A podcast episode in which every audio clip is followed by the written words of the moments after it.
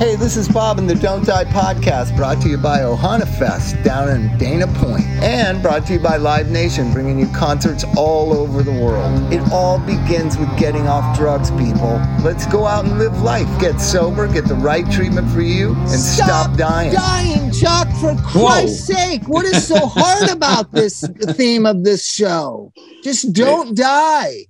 Maybe we should have just been called Stop. Tell us. yeah, It's that's gonna be- Oh God, After I just- thank After, you. for those of you at home, I just said before he rolled tape, I fucking hate Thanksgiving. No, I love it. I'm I'm filled with gratitude. I have an attitude of gratitude. No, you know, I'm going. I'm going to my in-laws. I got kids. They're, you know, they would rather be somewhere else. I'm sure. Yeah. Okay, um, the- probably Thanksgiving is Thanksgiving is a difficult time for trauma survivors. Is it not? Unless uh, Chuck, am I wrong? You tell me. Is Thanksgiving tough for trauma survivors? You know, uh, it seems to be a hard time around the place, especially when we got to tell them. You know, most people they they want to be home for Christmas, but they're willing to not be home for Thanksgiving. Yeah, no, nobody. I was, I, yeah. So there you go, Mike. I know you like Thanksgiving because you're Native American, and somehow that's when uh, the white people were so good to your people. Wasn't that? the whole No, thing? you know what? Hey, I saw the paintings. That's when the the, the pilgrims fed when all the everybody hungry. was just so nice to each other that one day. That, you want oh, to? Do you want to know what I tell my kids? What instead of we don't we don't say grace thing. Go to a pilgrim reenactment. I, I tell them, look, I just want to say that we're proud of our the way our uh, uh, people welcomed with open arms complete strangers and offered them food and were kind and loving people. I'm trying to think of what I was taught. I thought it was the other way around that the white people were nice to the natives or something. It- it's oh, weird. Oh, and they It's chopped all off all their heads at the Thanksgiving It's all dinner. bullshit. you know, I, I bet every story we've heard is tainted one way or the other. Just we've only recently become aware of how bad the news is. Thanksgiving's hard for junkies because junkies are usually trauma survivors, and that trauma is usually based in the family. And I thought And we so would speak you- to them. Yes. Yeah. And so when you're going to back to the what is it called? The uh Chuck, the Scene what of is it called? The scene of the crime. The the family of origin, family of origin. That's right. yes, See, scene of the that's, crime, that's how same you, shit. that's how you document it. Yeah. You can, do you mean you don't write scene of the crime in a No. in a chart? Just yeah, SOC. It's an abbreviated SOC. no, no. The family of origin is that eh, okay? So you're going back there, and it and you know it can be. It it just there's no. My thing about Thanksgiving is Christmas is for kids, man. It's so fun and Santa Claus and presents and kids are laughing and the music and they're so excited and they're all dressed up and the Christmas tree. That's really special and unique of a holiday. But Thanksgiving is just like you got to go eat food that you don't normally Bob, eat. you're an you're an you're an atheist celebrating Christ's birthday. Uh, it's not Christ's birthday; it's the winter solstice. I just had to explain that to Elvis the other day. oh, let 'em have Christmas. Oh, It's here fun when you're little. So, so, but no, but Thanksgiving has always been like the best Thanksgivings I ever had was after Elijah grew up, and I was on my own. Uh, me and a couple of guys that were divorced or whatever, or never had kids and never got married, got together at Dupar's at Farmers Market, like three Thanksgivings in a row. We had the Thanksgiving thing, and we just sat around bullshitting, and and and it was the funnest Thanksgiving because there was no pressure, there was no family stuff, there was no family. You know, uh, it was just like three guys and a couple guys I didn't know having Thanksgiving dinner at Dupar's. That's Yeah. perfect. That's why we uh we started like three or four years ago. I think it's four years now. We go up to the farm and do it up there. So there's Yeah. no. It, it's just me, Amy Bug, her brother, and people that he knows from up there that are kind of like family to him. And it, we spend a lot of time outside. We spend a lot of time down by the river. A lot of time like walking through the woods and just hanging out and doing simple stuff. Yeah, And my favorite rules. one. My favorite ones were when we would all the punk, all the you know, you get together with all your punk friends and get drunk and shine on your family. That was the best Thanksgiving. Yeah, well, that that that well, my family really virtually non-existent. I could go to the cemetery and visit them, but but Wow. I had one with Hutch out in Joshua Tree one time where Hutch deep fried a turkey. I don't know if anybody, uh, you know, I think some Yeah. of our listeners know Hutch. Hutch is this great guy, works with all the, you know, the desert rock bands. He's and an whatever. audio engineer. Yeah. Yeah, Hutch. he's an engineer. And he deep fried him and Gene deep fried this turkey out in the desert. It was like outside. It was freezing fucking Right. cold. And Joshua Tree's like 38 degrees, and they got this big deep fryer with a chain, and they lowered the turkey down in, and we had it. It was great at La La Lusa, whatever that recording studio place. Yeah, La Luna. That was another good one. So I can say I had great Thanksgivings with friends and sometimes family. You know, I just Right. got back from Joshua Tree.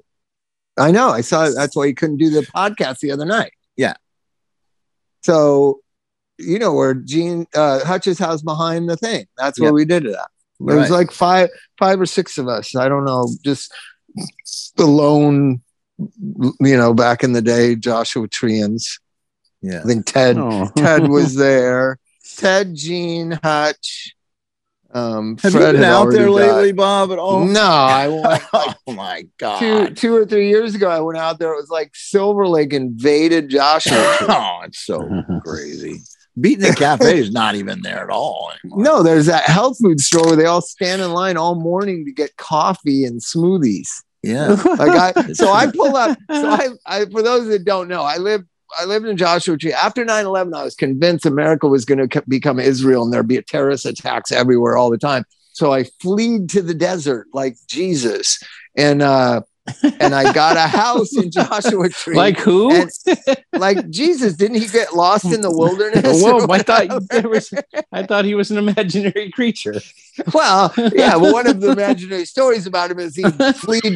He fled to the desert with uh, John the Baptist or something. So, and I'm so confused today. So the CDC w- released a thing saying in the second quarter, which would be April, May, June, each month the death rate of opioid overdose death went down. So I don't know what that means. I, I don't, you know, if it's 122, Yeah. if it's 122,000 last year, uh, is are we going to be optimistic that it's only 110,000 this year? And by the way, I think we're the only podcast that talks about this constantly. I mentioned it to a friend of mine today, and he almost covered his ears. The people do not want to hear this. That No, 120,000 American citizens are dying every year from drugs, and nobody says a word about it. Nobody wants to hear about it. It's too depressing. Yeah. it- well, yeah. Especially when it's like kind of when we talk about homeless, it's like, what can we do? We're boots on the ground. We see this stuff every day. we do Don't get me started about the homeless. I got a new pet peeve about that. oh no! I got a new pet peeve about that. oh no! Okay, So let's get it out of the way. yesterday- yesterday in a Target uh, store, I don't know if you saw this news alert. I have a uh, KTLA Channel 5 news alert on my phone. Mostly I just have it because I want to know if there's a car chase so I can run to a TV and watch the last American freedom left to us. Is when Oh, you're no, in no, that no. car, when No. you're in that car, I, helicopter those things, chasing you. those things piss me off. They, oh, they- I love it. I love it. unless it was, Because you know they're you know they're finishing their drugs, right? Everybody finishing knows their that, drugs right? for sure. well, And that's fun, but it's, real I call life. it the last American freedom. Those people are truly free. For that hour they drive around, Oh. they are free. They are holding everyone hostage. So, anyways, uh, and no, maybe th- killing many. this Yeah. is this, and the idea of this podcast. For some of you that don't know, I know a lot of you listen, and and like me, you don't know what it's about. I've been thinking about it for months. What is this podcast about? It's about the darkest, gloomiest subjects with a sense of humor about it. I know that sounds insane, but unless we laugh, we're just gonna be like everyone else, covering our ears. We don't want to hear about it. We don't want to hear about it. You gotta like have a little, have a little, you know, talk serious, but also, you know, know that we're lucky to be alive and have a little fun. But anyways, right. Well, if you don't, if you don't have a little bit, a little laugh about the irony in the world, and you know what I mean, you gotta. have- yeah. You got to have a sense of humor about things, humor. even the darkest of the dark things. Yeah, So- and that's recovery. That's recovery at its finest. Is Oh, you well, know we make light of the dark. recovery. I want to I want to talk about recovery tonight too. There's so much I want to talk about. But the first Okay, thing is cool. a nine-year-old little boy was stabbed, not to death, fortunately, with his mother at a Target store on Figueroa and 7th Street, right near the Staples Center.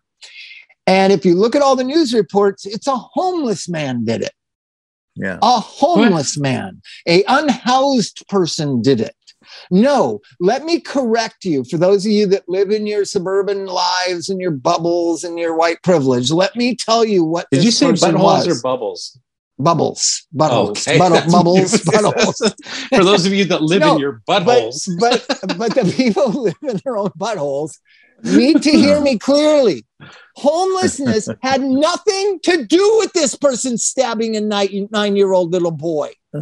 It had nothing to do with it. Absolutely nothing. His status of being unhoused had nothing to do with why he stabbed a nine year old Right. little boy. It- he is schizophrenic. It is mental illness. And you fucking advocates for homeless, the unhoused are so fucking naive about who a large majority of this unhoused neighbors of yours, you fucking idiots in Echo Park, these neighbors who just happen to sleep in the in a tent in the by Echo Park Lake. I I went to a, a, a homeless protest thing at Echo Park Lake like two three years ago, and there was this idiot guy talking about these are my neighbors, these are my friends. Like you fucking idiot, these are schizophrenic people and crackheads. I should Yeah. know. I have mental illness and I love crack. I know. who's- I know. I know my brother when I see it, Chuck. I, I, I, I relate.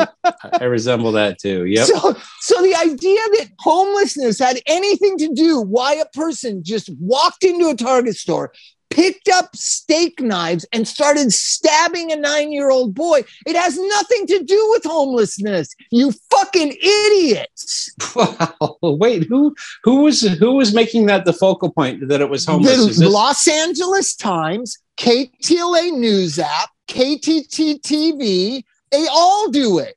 It was a homeless man walked into a Target store and just started stabbing a nine year old boy.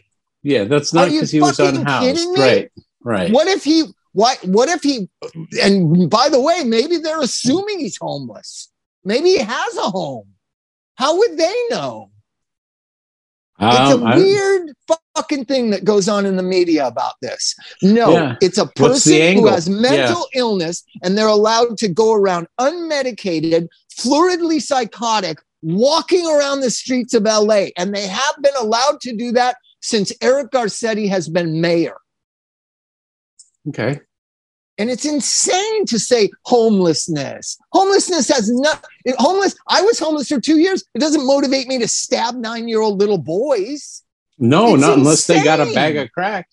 Yeah, And you you're know, trying to, you know, that's you know, different. I might if they're if they're dealing, I might you know slip a bunch of ones in a big wad and say, "Give me a twenty or whatever." But um, no, it's just insane. This society and labels matter, and words matter, and the truth matters. And the truth is, his status of homeless or or un, unhoused or housed has nothing to do with why he did that.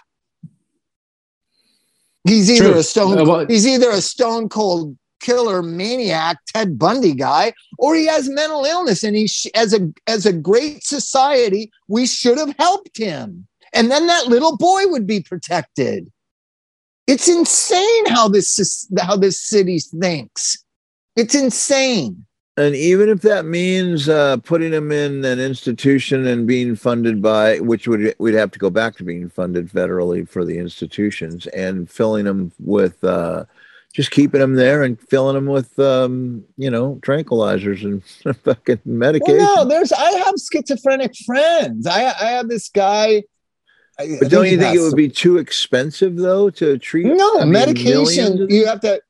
Uh, you know, we disassembled the drug courts. They wanted. They're talking about now having mental health courts, and the and question always in California is who's going to pay for it because even liberals don't want to pay more taxes. So the idea is we did we we kind of got rid of the drug courts, which would have been a perfect system to build a mental health court on top of, right, Chuck? You know what I'm right, talking about? Right, because it's already there. You've already got so the it would have been professionals in already place. there, and then you could have insisted that you need to fulfill your outpatient program, your psych outpatient program. You need to be, you know, compliant with with the program, and then the program then because the government loves to push responsibility onto the private sector, onto somebody else. That's what they're almost Right. best at. So they push it onto the programs, and the programs, like um, you know, our drug programs that we had. I had a SASCA program at PRC, the Pasadena Right. Recovery Center, and you, in order to be SASCA approved and in our program, you had to be drug free, right? That was that's not fair according to the ACLU, right? I'm sure, but you had to be drug free, and so the courts would just the drug courts would just say you have to do what PRC says, what Bobby Forrest says. Mhm. What does Bobby Forrest say? Bobby Forrest says, you know, this person's doing a great job. They're staying drug free. This person isn't staying drug free. So we gotta right. we gotta bring them back to court. And Maybe you should talk to them, right? That's what drug court is. You could easily do that with mental health and insist to be in the mental health program. The government doesn't have to interfere and insist people take meds. The drug, the, the outpatient uh, psych program could say that. In order to be in our program, you've been diagnosed with schizophrenia. You need to be med compliant to fulfill your outpatient responsibilities to the mental health court. It's such a simple system. It's and then the ACLU can't sue that that we're making the government's making people take meds, right? That, that's what state hospitals did. That's what there wasn't really a federal system, as a state system. The old state system of Camarillo Mental Hospital and and Patton State Mental Hospital in San Jose, all these mental hospitals that got got you know torn down. The one, by the way, Patton State Mental Hospital, isn't that weird? General Patton had a mental hospital named after him. Just Hmm. word to the wise. I was a young person. They tore it down, and Six Flags bought that property. And the amusement park that's in San Jose is on the very land that used to be Patton State Mental Hospital. It's just a side note for you, San Jose That's for you San. Jose his, San Jose historians. I lived in San Jose for two years. So so uh so but the the drug courts were the perfect thing because if the government insisted you be sober in order to get your WIC stamps or your food stamps or your general relief, the ACLU sweeps in there and says you can't tell them they have to be off drugs, right? That's what led to all this homeless explosion and, and mental illness and all this stuff, drug addiction that's on the streets is this is this litigation that the government can't insist that people be drug free. The government can't insist that you you be med compliant. But if you get in trouble, right, causing a It can. Yeah, yeah, yeah. and then you're sentenced to mental health court, and then you're released from custody to go to a mental health outpatient program that the government will subsidize or Medicaid would subsidize. Um, then that that mental health program can say, in order to complete your program, you need to be med compliant. Then the government can't be sued, and everybody can't swoop in. It's the perfect system. But they fucking dis- they got rid of drug court for the most part. Right? They can't build the mental health court that they need. So we have people we call homeless that stab little kids on a Tuesday night. That's all. No biggie just welcome to LA, right? That's my little pet peeve. But on a positive note, did you read the LA Times article? Hey, Did you wait, read wait. the LA Before you get article? off this, before What? you get off Okay. the s- subject, um, Japan. Do you know what percentage is their homeless is over there? Zero percent in Japan. And Well, you know that's what? way lower. That's way lower. They- I than- want to know. It's way more lower than ours. I want to Okay. know what do they do there? That's they probably have, what's they have on. the the regular people live in the regular places, and they have regular people. they have they have the regular Wait, wait a people. minute, just to clarify. hold on. Would Chuck, you and I be considered regular people? they have totally uh, districts where they regulate these they re- relegate these people to called Doya Gai, which means flophouse town. So there's whole towns that are low cost housing and they're male only. Male, only. Male. Oh, only. that's Isn't what that happens weird? if a female wanders into hobo town? Oh my god! Yeah. Flophouse town. Is she Flophouse identifying as a male that night? Because that right. Are they that progressive as we are about the No. identification? Japan so is the only country in the world with a homeless population rate of zero percent. is it really the only that's Yeah, I- that, that's got to be some sort of uh, propaganda. There's got to be someone sleeping on the streets. That's not a Well, I communist know- I know it's a free press. It's free press over No, there. you think we don't have propaganda here?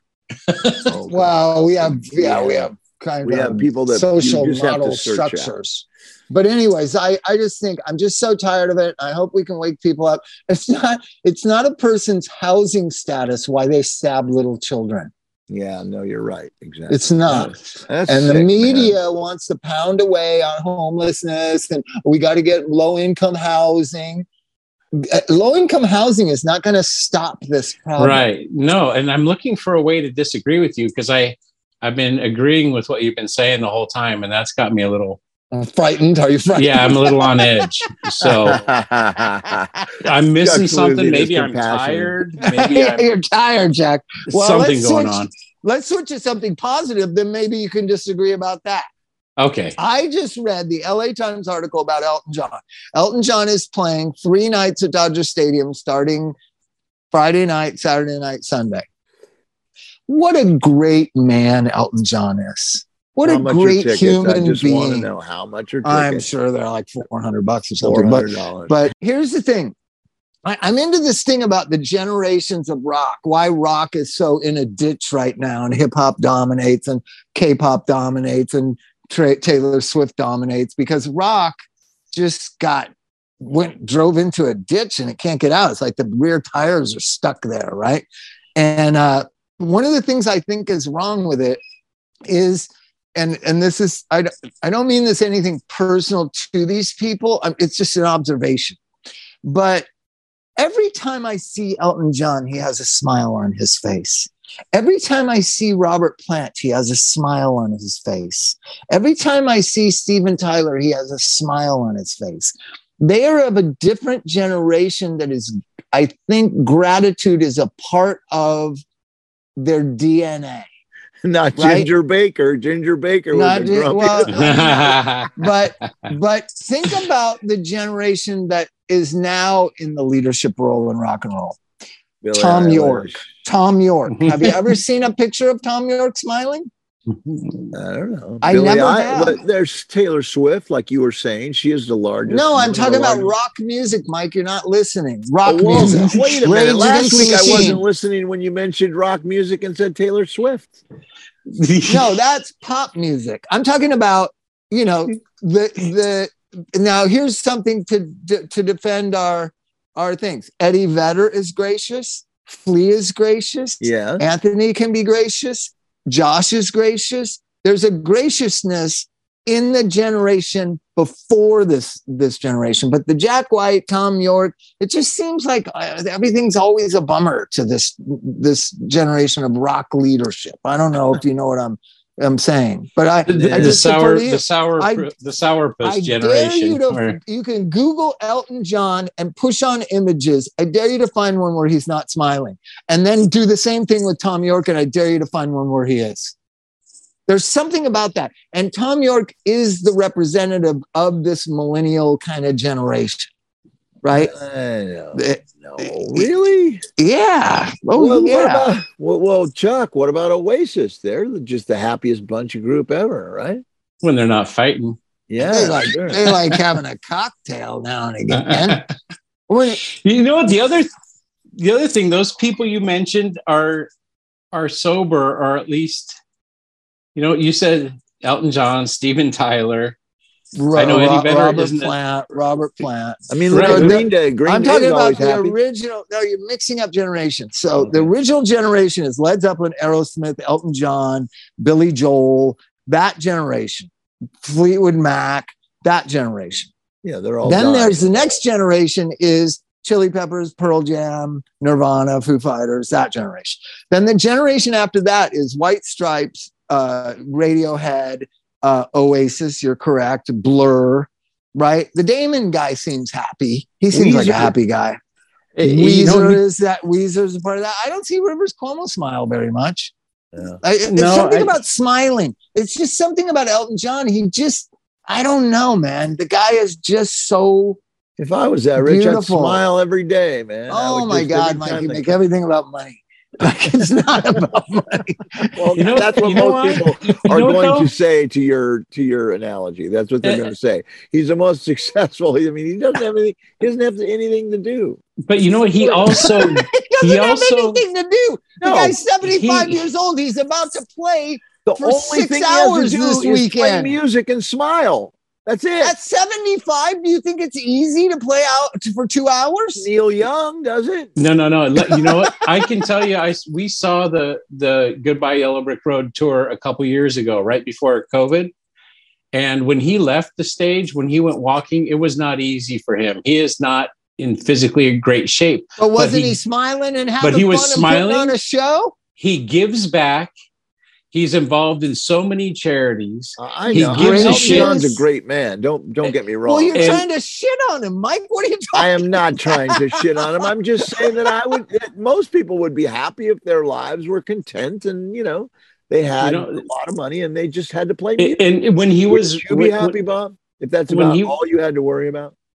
he had a lot of money and was miserable and but it was the way he changed his his way of living and you're right it is about gratitude and it is about giving back and it is He's about sober. Yeah, he's gratitude. He's and he, he even talked about that at the show there's however many people at the pond and he talked about being sober and that he wouldn't be there and he wouldn't be doing what he was doing if he you know so he you That's know good for he's- him. he spread the message without being preachy you know and he he was very and, and he, he he loves it man he you're right there is a lot of luck but a lot of people in his position where all they have to do is, is what they so they loved at one point in time are miserable Right. Yeah. That uh, Mike's skipping over a lot. Yeah. Neil Young, Neil Young seems to enjoy playing music, but Billy Joel in- seems to enjoy playing music, but he's Hold on, like I think he's Billy like Joel gave up music.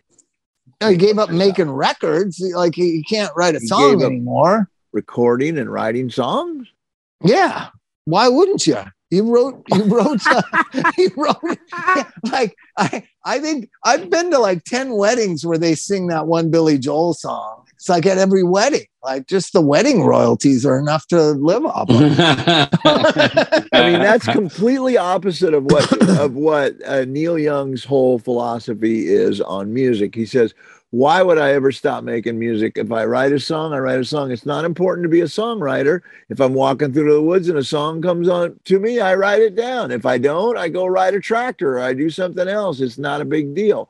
He says he loves just being, you know, and and he's you know, he can he's he can tell Spotify and SoundCloud and all those people to fuck off if he does if he has a difference in uh philosophical or political um uh, you know agenda that they have or something. I don't know. He's pun- yeah, that whole thing. I, I, I think you need to be smart about things. I, there was no way Spotify was getting rid of Joe Rogan. They legally couldn't. So Elton, uh, so Neil Young. So all Neil Young did was punish his his his Fans. who have Spotify. No, because you can get it on Apple Music. That's like he said. yeah, but what if you don't have Apple? What if you're not you can like get it on all these other different platforms. He doesn't care if you're going to listen to that and you're going to listen. to You have to care. pay a membership, Mike. Not everybody, not everybody steals everybody's membership. But why should he care about these people? How about this? I got to tell you something weird. I was at my father-in-law's house. By the way, you know, there've been a lot of health issues here. My father-in-law almost, uh, Oh, I'm you so know, I saved, I Oh. saved, his, I saved his life. Actually, he thanked me What? when we got the Oh, hospital. yeah, yeah. So, so I don't want to get into it, but Yeah, it I know you've very going through it. dramatic. So, so listen to this. So I go over there because I'm checking on him. I love my father-in-law, and I'm checking on him, and uh, and then he's got Netflix on, and it's my Netflix account, and uh, and it's got you know Bob, it's got Bob, it's got Bob, Chrissy, Sydney, and then it's got Dan, and because I I don't ever go on Netflix, but I'm like, what what what is this, Dan? And he goes, uh, Chrissy set it up. Yeah, And I was like, oh, okay. Yeah, it's yeah, yeah, that's why Netflix. That's not right. yeah, it's okay. That's not right. How many people in the world are doing that? yeah, that's what. That's why they upped their price to fifteen dollars. You know- so what? you know what? I It used to be ten, now it's fifteen. They're rich enough. They, you know, who cares? Let That's not the log in. point. Paying for it. That's the point. I'm paying for it. Right. Oh, get out! No, there- you know, I- $15 a month. You're concerned. So then, no, but you don't know. Like, I don't want, I don't want Dan clicking on my account because you know I like those European movies. I don't want him seeing. what Oh, I- you don't want them to go look at your your your viewing history? okay, that Continue, makes more sense. continue watching. Yeah. You know, I am curious from Sweden or something. I can just see him clicking on it. and Go. By the way, Bob, what the, this what the hell is has this? a lot of naked girls in it.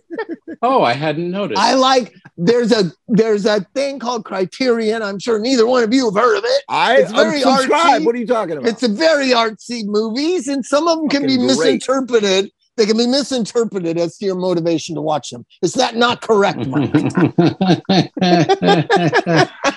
they were very risque. Those uh, those There's uh, one film movie- noir.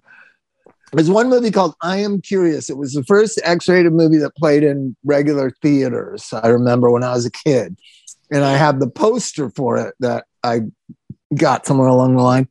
And um, I love that term. I'm curious, stay curious, but it is a very risque criterion. How, so you like Criterion, Mike? Oh, Mike's love home it. alone Are watching kidding me? I- Criterion. Are you kidding me? No, I Chuck, you're not it. aware of Criterion, are you? I don't know Criterion. Do you know that they have they have so they have so many Kurosawa? Uh, yeah, yeah, Japanese and Yes, it's yeah, so it's not so much not so much risque like in those, Seven those Japanese and Seven like that. Samurai. Yeah, watch it's it, not which of is a that. four hour. I'm thinking more of the Swedish stuff, the more of the more of the other side of the world. I'm not the, opposed to seeing the Denmark, Uh, you know, that's Chuck. A- The Denmark, the Swedens. Oh. But okay. I just started thinking, So- like, I wonder if he clicks on my thing to see what I've been watching. Why I- would he? That's weird. That's I don't I you know my my brother-in-law is on one of our accounts. Oh, you're kidding me! You're a thief, Chuck. No, he is. what? You're No, he you're is. uh, after the what's it called? Like when uh, conspirator. You're a co-conspirator. No, I, plausible deniability. I have no idea if he still is or not. I asked him to stop, but it, I gave him a cease and desist letter. Whether he did or not is, is up to him. Um, the but I don't. I've never clicked on his name on that account to see what he's been watching. I haven't, and it's been a couple years. Are you years. tempted to? Are you tempted? Not to? at all. Like, like, I don't know. those know. of I you at home that are either stealing Netflix or Hulu w- for, uh, with your family members uh, uh, uh, or friends, do you ever click on their account to see what they're watching? Because I'm I- curious. That would be interesting to find out because I, I think I think that makes you weird for checking. No, it doesn't. Yeah, I think Does it's kind of it's it's creepy kind of spy shit. Yeah, I mean, I don't go through my wife's phone, I don't check her emails, and I don't look at what other people might or might not be Man, you're watching. missing a whole. lot. You're This is this lot. is the crux of the show. This is why Chuck is the perfect foil for me, Mike. I have gone through Chrissy's Netflix account. Of course, There's yeah, a lot of 90 day fiance. Like she loves That's a fun and the, show. And the prison when the when the person's in love with a prisoner. What's that show? oh, I Yeah. don't know that one. Mike knows it. Mike knows that show. What is the one where they're in prison? They they're in love with the prisoner. Then the prisoner gets out. What's the name of that show? Wow. Anyways, so I did ask Chrissy, why do you watch this? Because she's uh, like an intellectual. Like, well, why do you watch this? And she goes, I don't know. It's just entertaining. It's just fun to watch. Watch. I don't want. I don't like thinking the way you like thinking all the time.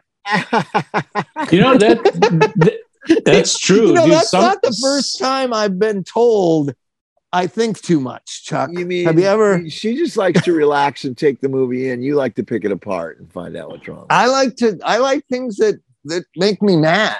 You're I, I ultimate like a lot of documentaries. I watched that fire documentary. That's so beautiful. Have you seen that? fire. The couple that go to the volcanoes and stuff. no. Does she get Uh. mad at you when you get really enthused about a music, a movie, and tell her that she has to watch it? Oh yeah, we've tried to watch every movie. Chinatown's the only one she liked. Godfather, she was like, "Yeah, I get it, I get it. It's not the same." She's like, shut up about it. She said, "Bob, there's a generational thing going on here right now. Like, oh, this really? is- yeah, Oh no. the She- Godfather she- does not. The Godfather does not cross generate things." she knows how to cut right to the.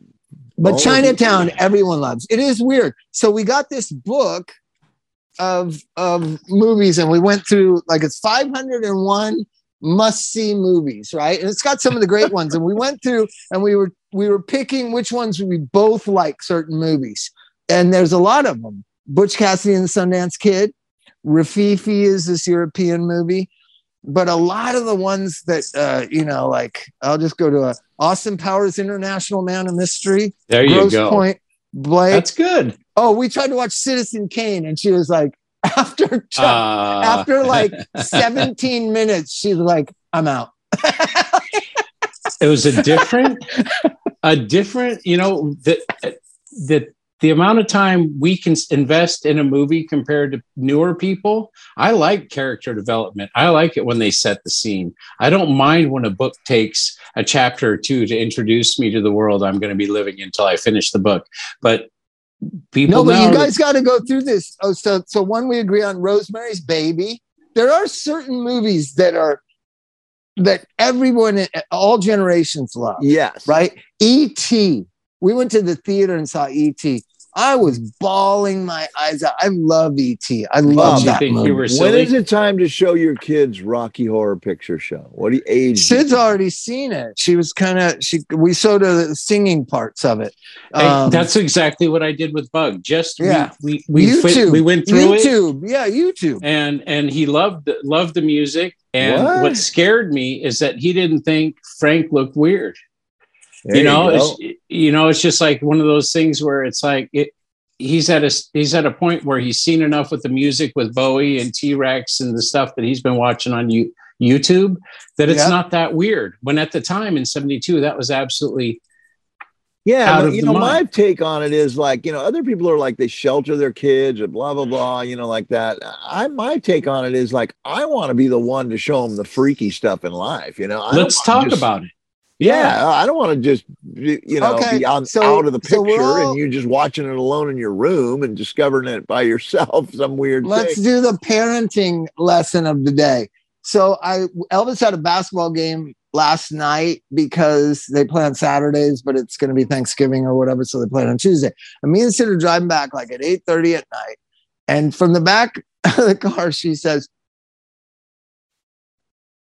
"Daddy, do you have any close, close, close, close friends that have died?"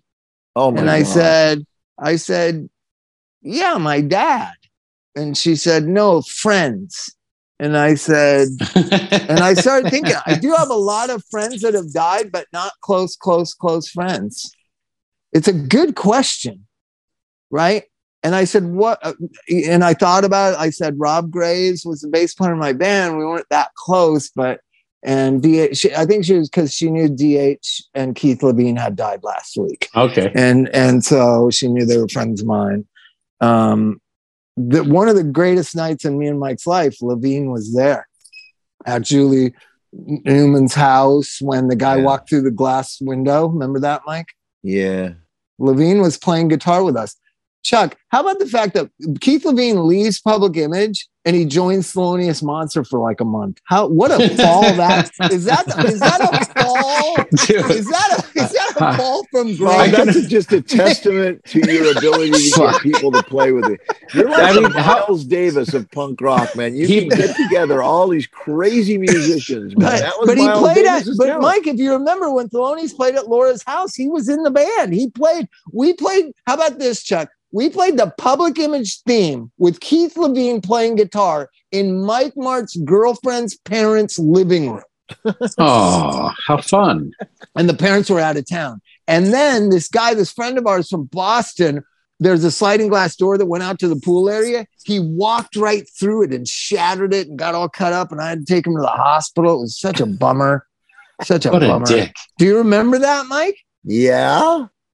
Did you get in trouble for the sliding glass window? No, it wasn't my fault.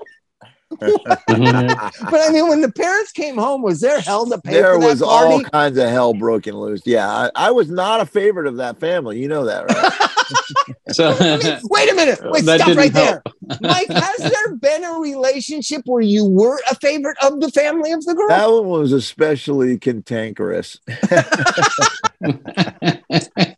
um, wait a second. So wait, He could So- not wait till I was gone. I I like the word cantankerous though. Good, good use.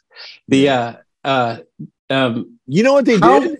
Okay, we lived together in West Hollywood, right, where those drug dealers used to drive up on motorcycles and deliver us the powder. Yeah, yeah, yeah. Sweetzer. I'm Beverly and Sweetzer. So we, I lived down there. They had bought her a house um, with the interest of her trust fund to live in, her and Phil, oh, side by side, Oh, yeah. like a duplex, right?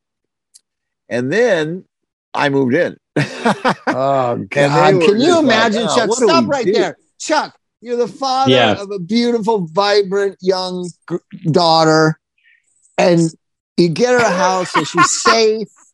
And, and you go over there, This and Mike human Mart's sitting on the couch. Yeah, what do you human- What do you do, Chuck? What do you do in a situation like that? human you, wreck, you- you wonder where you went wrong with your daughter. right? that she made that decision at that point that she because nothing nothing personal about Mike, but I know the way Mike looked back then and what a a, a proper person in proper society would think about that would just be where did I fail her?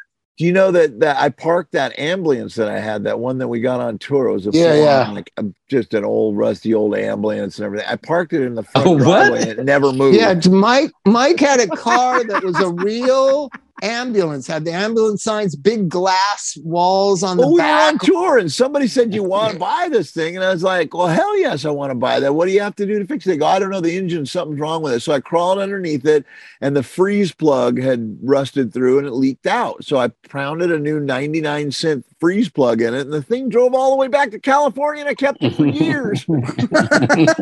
what happened to it? I don't remember. It got tickets and got towed. There was another time, Uh-huh. Mike, uh, uh, Chuck. There was another time, Mike.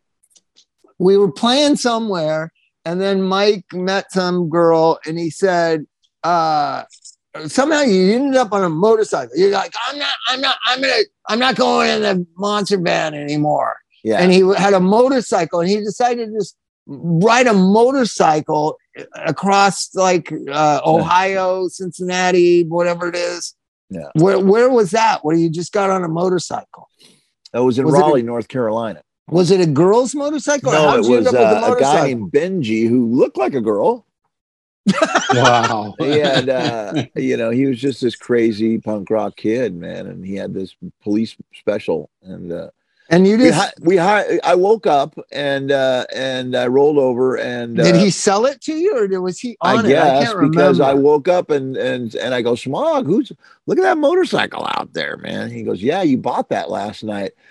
And you hired Mhm. that guy, and this kid rolls off of the top bunk. Hey, his head pops out, and he goes, "Hey!" And you hired him along to to roadie for us. so getting back to Sid and the and the do you have any close Yeah, yeah, yeah. And I realized, like, no, it's like, no, no one close. You know, like it's you know, I you know, Chuck, like you have ten like intimate friends. Like none of us have died.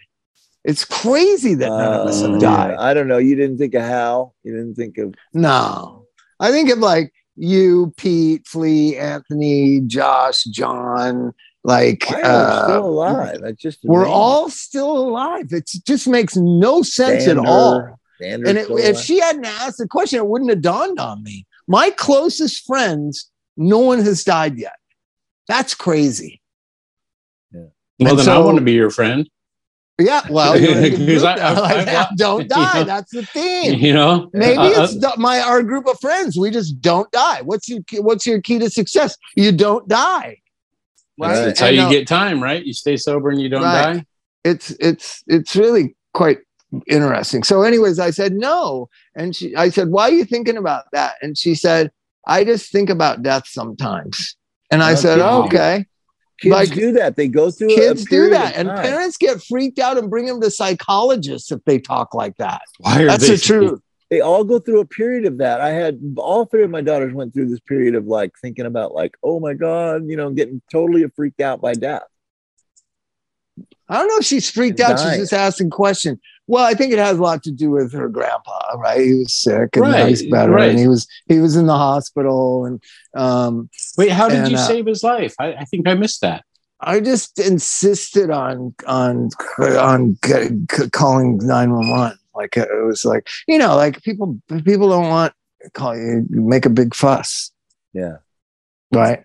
Okay. I don't want to get too into it, but No, no, it, it was you know it was uh, he was grateful and he was thankful and and it's just I'm glad he's healthy and now now it's like nothing happened. That's the other thing about these these daring these wild things that happen. Like a week later, it's like it never happened.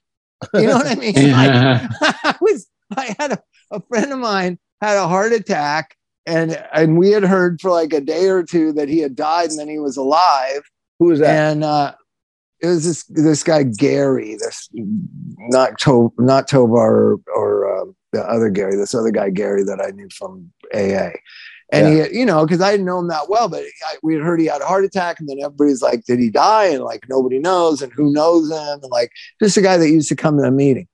And then he came the next week and I was like oh you're alive. You're alive. You know what, Bob? Nobody really even knew about Donnie. You know, Donnie Two Beers died yeah I know and about I a heard- year ago. yeah nobody even really knew about it. And then everybody's like, "Well, we haven't seen him in a while. Maybe somebody should check." he's a character in in this thing I'm working on about that era of our lives and and uh so this guy um was uh what would you say Mike alcoholic like like um alcoholic He had a Like- regular job that was yeah but that's like- what I was gonna say so he's an alcoholic at night Chuck like beyond Okay. like in a blackout from like nine 10 o'clock at night till two you in the couldn't morning. understand a word he was couldn't ex- understand what he was talking So we He got him so to introduce drunk. all the bands. We made him introduce But- all the bands. but he was a maitre d at a fancy restaurant Right. and he wore a tux like suit and you know like a you know like a really high end place and it wasn't i knew him like five years before i realized like i thought he was kind of what you would call a homeless person chuck because he would get so drunk that would he, couldn't even kids? talk or walk or anything. No he wasn't schizophrenic. Um but but but uh and then I see him and I'm and I and the he day that I saw him, I, I remember I was with my first wife, Lori Patterson. We're walking down Hollywood Boulevard, and Donnie Popejoy comes walking up all dressed fancy. And I had just seen him at like two o'clock in the morning the night before. Yeah. And I was like, what the hell? And she Never knew him drank pretty well. I was talking to yeah, and he was going to work, and I was like, how do and I remember having this moment because I was like 22 or something. Like, how do you work and drink? Like, I, like, how is that even humanly possible? And it was never drugs or anything. It was always No, just just beer, drinking. man. so Yeah. he didn't. u- Yeah. He didn't use a little cocaine to No. wake up in the No. morning. no. Um, Huh. but but he We was called him Two you Beers Donnie call a because he always had yeah. a beer in each hand. He'd hand. have a he'd have a beer that was uncracked underneath the beer he was drinking and hold them right at the middle. Like. I like his style. Uh, and he would i mean i, I like he must drink uh, he must have the whole time i knew him 25 years he probably drank 20 beers a night at least Yeah. and Okay. he, and he had this functional job and then sadly he passed away and and nobody knew about it Yeah. that is sad but he So lived it- this dual life he lived a dual life he had this straight life and then this zero one punk rock life and he was a sweetheart. He never was. A, he used to introduce bands too he used to introduce l7 right yeah, he would go run and run, you gotta run, you gotta run." That's how Their would- parents call them trouble. The girls call them all the time. He had he had different intros. He used to introduce Thelonious Monster. I remember he was so excited to do the Roxy the first time we played the Roxy, and he was like trying to tell me what he was going to say, and I was like, I want to hear it. I want to just hear it when you do it, Donnie. I don't I don't want you to rehearse. He oh, was Oh, so walking he- up. He'd he take it serious, huh? He, oh, he took it very serious. Yeah. He, you know, I forget what he would say. Like, they're crazy, they're junkies, they're drunk, they're the him, greatest. Bob. You could never understand him. He introduced Spinal Tap at Music Machine too. What? Yeah, music Spinal Tap played the Music Machine benefit with Circle Jerks Gun Club. What was it, Mike? Were you there? I It was there. Circle Jerks Gun Club Spinal Tap, and it was really Spinal Tap, dude, with them dressed up as themselves. It was You know, as funny. Derek St. Hubbins, and um, and it was awesome. It was Yeah. crazy awesome. And he introduced, I remember he introduced, he asked, he would come to a band and ask if he could introduce you. And it was the weirdest thing to be asked. Like, I don't know Hey, if it that's, okay? you- yeah. you, you say like, you know, sometimes men would say like, is that necessary? and he would introduce Top Jimmy and X and Blasters, and he was just the int- he was the what was it called? Yeah, the the MC. MC. He was MC. yeah. It was so crazy. Donnie Popejoy, rest in peace. So we're seeing this consistent pattern of, um, you know, the yin and the yang of life, sadness and death, and life and joy, and and gratitude, and and you know, uh, and uh, kind of misery. Like it, it, you know, I do believe in that. Like I had pretty rough week, but yet I knew talking to you guys would be good. I knew just being around the kids would be good. Like you can regulate yourself with the people around you. People need to other people. You need to stay around people. And the idea is when you're overwhelmed or shitty things are happening or you're having economic problems or whatever, is to keep it a secret, hold it inside. Don't tell anybody what you're thinking. Don't tell anybody what you're feeling. Stay alone. And you've got to fight against that.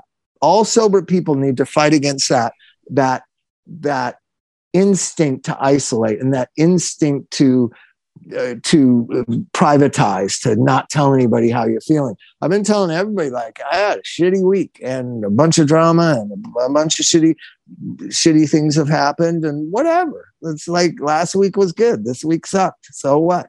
And it's Yeah, and- and even but- in a week it's only like two really fucked up days. Yesterday it was like something else bad came down on me and I just started laughing. I was like, this is insane what's happening. Like, this is crazy. people blaming me for shit that I didn't do. And like, I, you know, like, you know, people mad at me because I couldn't get somebody into treatment for free. Like, it, it is yeah. weird. Oh man, That that, is weird. gets exhausting. In this day and age, like there's so much anger and resentment towards wealthy people. We've even talked about it right here. Like this thing of like, well, I need, I need you, you know, this person really wants it. That's it. How many times you've been told that, Chuck? This person Yeah. really wants it. well, I'm and yeah. was like, I wish well, there was something I could do. There's not a That's the Of, worst thing to tell me because I don't think you need to go to rehab if you really want it. Follow me? go to go to a meeting. Go to yeah, a meeting. right. And well, I, I try to push it back on the person that's pushing it towards me, obviously for free, right? They want me to get them in rehab or put them in my rehab for free or whatever. I push it back and like, people who are really motivated don't need to go to rehab. I think it might be even counterproductive at this point because there's so many unwilling, kind of crazy, frustrating things. Better to, and I say it, and I said it about Hal, our friend that Mike mentioned earlier. Better to stay at a friend's house, and I push it back to the friend that's trying to push it to me. Right. And the guy's like, "Fuck you, dude! I have a wife, I have a kid." this guy got all mad at me like what? Like i said dude why uh, here's the deal.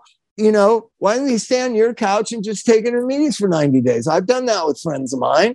And he goes well but you have a fucking place and you got sober living. You got rich off of other people's suffering. And i said Oh whoa whoa, whoa whoa Yeah, yeah. whoa whoa. I got hold up. rich off of other people's suffering you know i'm not rich a but b even if i did it's pretty much suffering helping the suffering too. It's not easy. yeah, You're acting like you're, Yeah. you're acting, I dare acting you. like you're I like do- acting like every day is a joy around here. I, I, you know, people go. It just seems like it'd be so much fun. Oh, really? You know, I and you got to be crazy to do this. But uh, that just happened with a guy where I was going. It was just like, you know what, dude? Eh, You've been in treatment enough. All you need to do is detox. Put one bear, one bear in you, one bear on you, and and go to Charlie Street. You just need you just need to detox where people can watch you. That's all you need. But I, I, I really no, you don't need. But I share I share my treatment again. experience. Everybody knows that listens to this podcast. I got out of jail. I went and stayed at Chris Hoy's couch, and I went to six meetings a day, three meetings a day. It didn't matter. Sometimes I just sit in tropical, you know, eating food for free. Because if you got there at the 7:30 a.m. meeting, they had food and whatever, and so you could eat for free.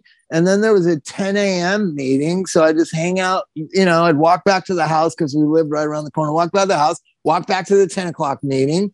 And then Alexis would be there or somebody. And then I go riding around with them and go eat lunch. And somebody would like it was a way to function and eat and be a part of the world.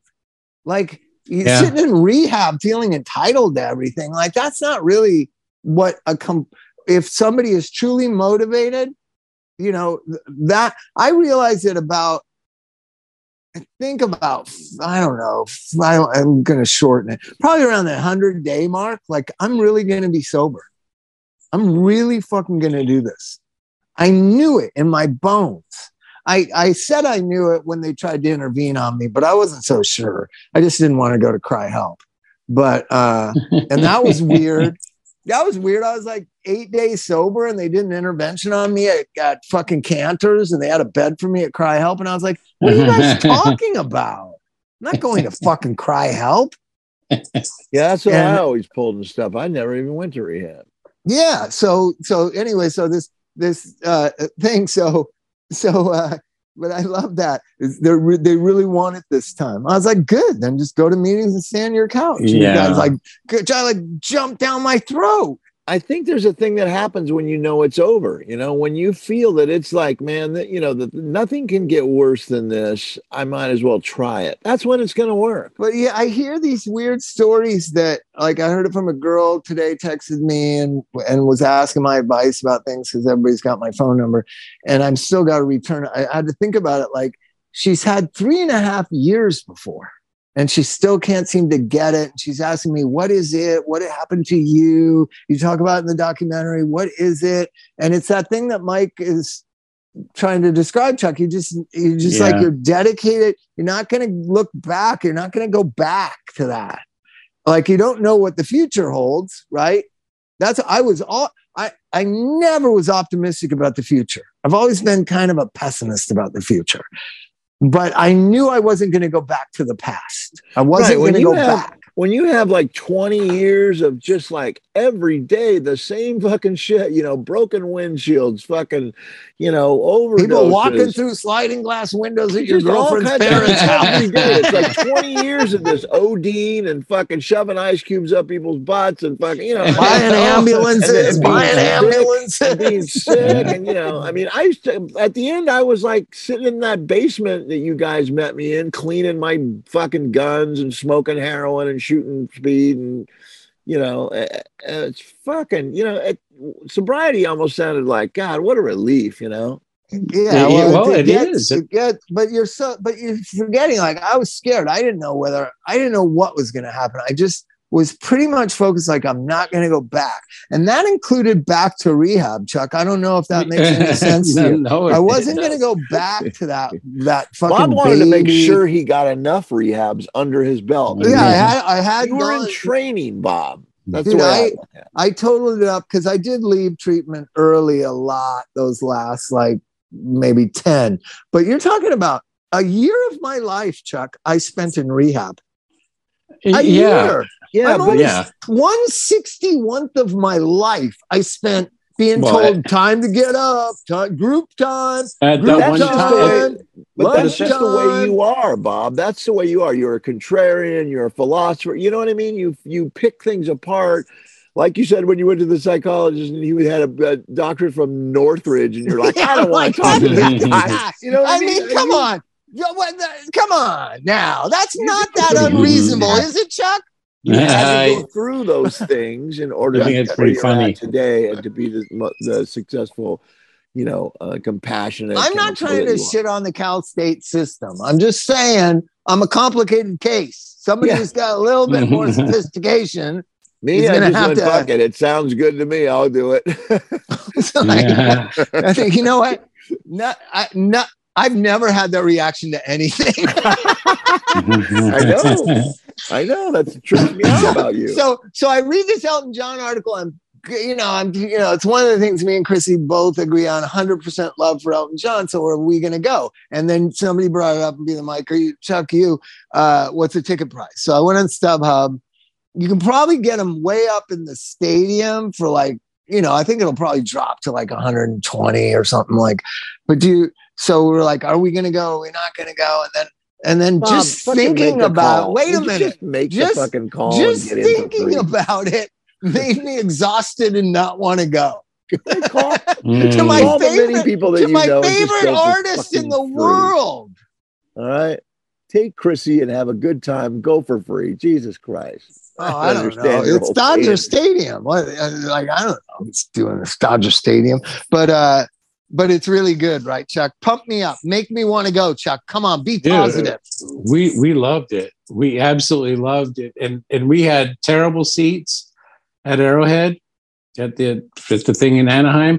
yeah But and all three of us, Bug loved it as much as Amy did, as much as I did. does he do didn't- tiny dancer Um, I believe he did. I, I believe he There's did. no I mean, way we're talking about all the fucking songs that he's had. He's had hits. no, with. he I mean, he can't. But he, he focused a lot on the uh, Goodbye Yellow Brick Road record. But I mean, your Fucking song and Crocodile Oh, Rock was a your fun one where he gets up. Even even the goofy song, Saturday Night's All Right for Fighting, kicked ass. And he he's got that weirdo percussionist drummer that does like weird percussion shit on the side, on top of the drums. And the Right. music Honky sounds Chateau. great. Did he do a bunch of stuff on Honky and, Chateau? and he, he he you know you can you can google online current set lists or what he's been oh doing right right right but honky I- I cat does he do honky cat get back honky cat get back Get or back. maybe you can't say honky anymore maybe you can't say that word that might be true. that sounds depressing, man. Oh. Do you know that the Rolling Stones aren't playing that song, uh, uh, uh, Brown Some Sugar, Girls? the Brown Sugar, oh and well, they this are is playing- God. and they are. This is a weird thing. So they just because it is a slavery, there's no slave and there is right, a thing whatever. about whipping the yeah, girls whipping at the slave. How yeah, can they right, play right. some girls? Do they not play some So, girls? but wait a minute. The woman that song is written about lives in Claremont. And Chrissy and I got to meet her and talk with her. She's pissed off that they're not doing that song. It was written about her. The fuck is wrong with the world? Well, apparently, you know, the Rolling Stones are listening to uh, uh, outrage over the song Brown Sugar. But the woman the song is written about, she's a professor at Cal Poly Pomona, I believe. And she lives here in Claremont. And she's she's the girl, she's the girl that sings on all the Leon Russell stuff. She was in the shelter people. Then she she was in Ike and Tina Turner. She was one of the Ikettes. And then that's when she started going out with Mick Jagger. And then that's when he wrote that song about her.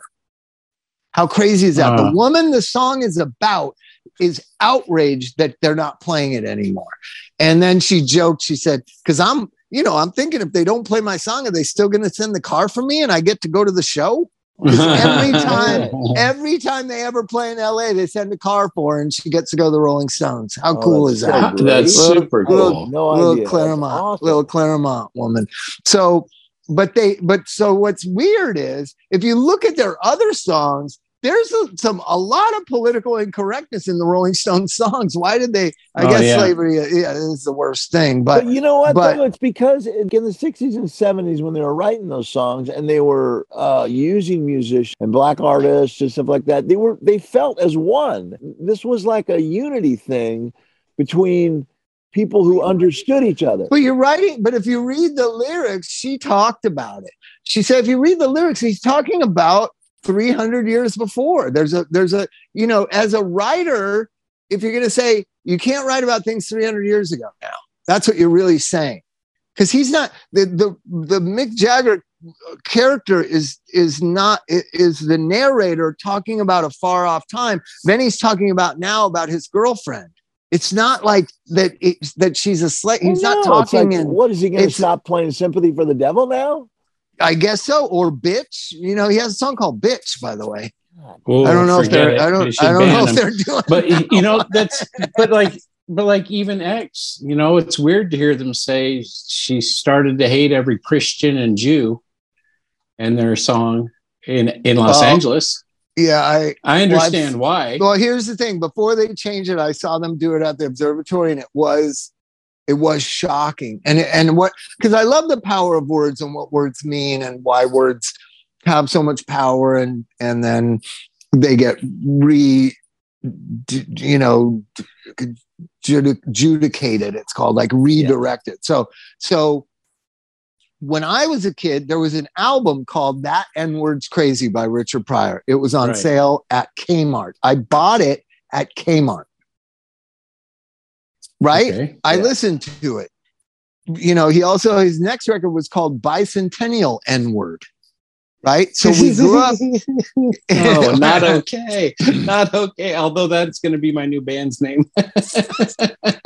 so Richard Pryor was releasing major release records on Warner Brothers Records that was sold at Kmart that had that word on the cover. Then you you had you fast forward 10 years and you have uh, NWA, right? Uh, that was the first time I heard the N word and like on, on every every fourth word in certain songs, right? Okay. And so now it was being it was like being reclaimed in the in, by the by the black culture, right? That word was being taken away from whites and being reclaimed by but now I think it, we have to have a shift to to let's just say let's just say try to use that word as as less as least as possible, right? yeah. Okay. right? Yeah. Wouldn't you say? Because I think I think it. I don't know.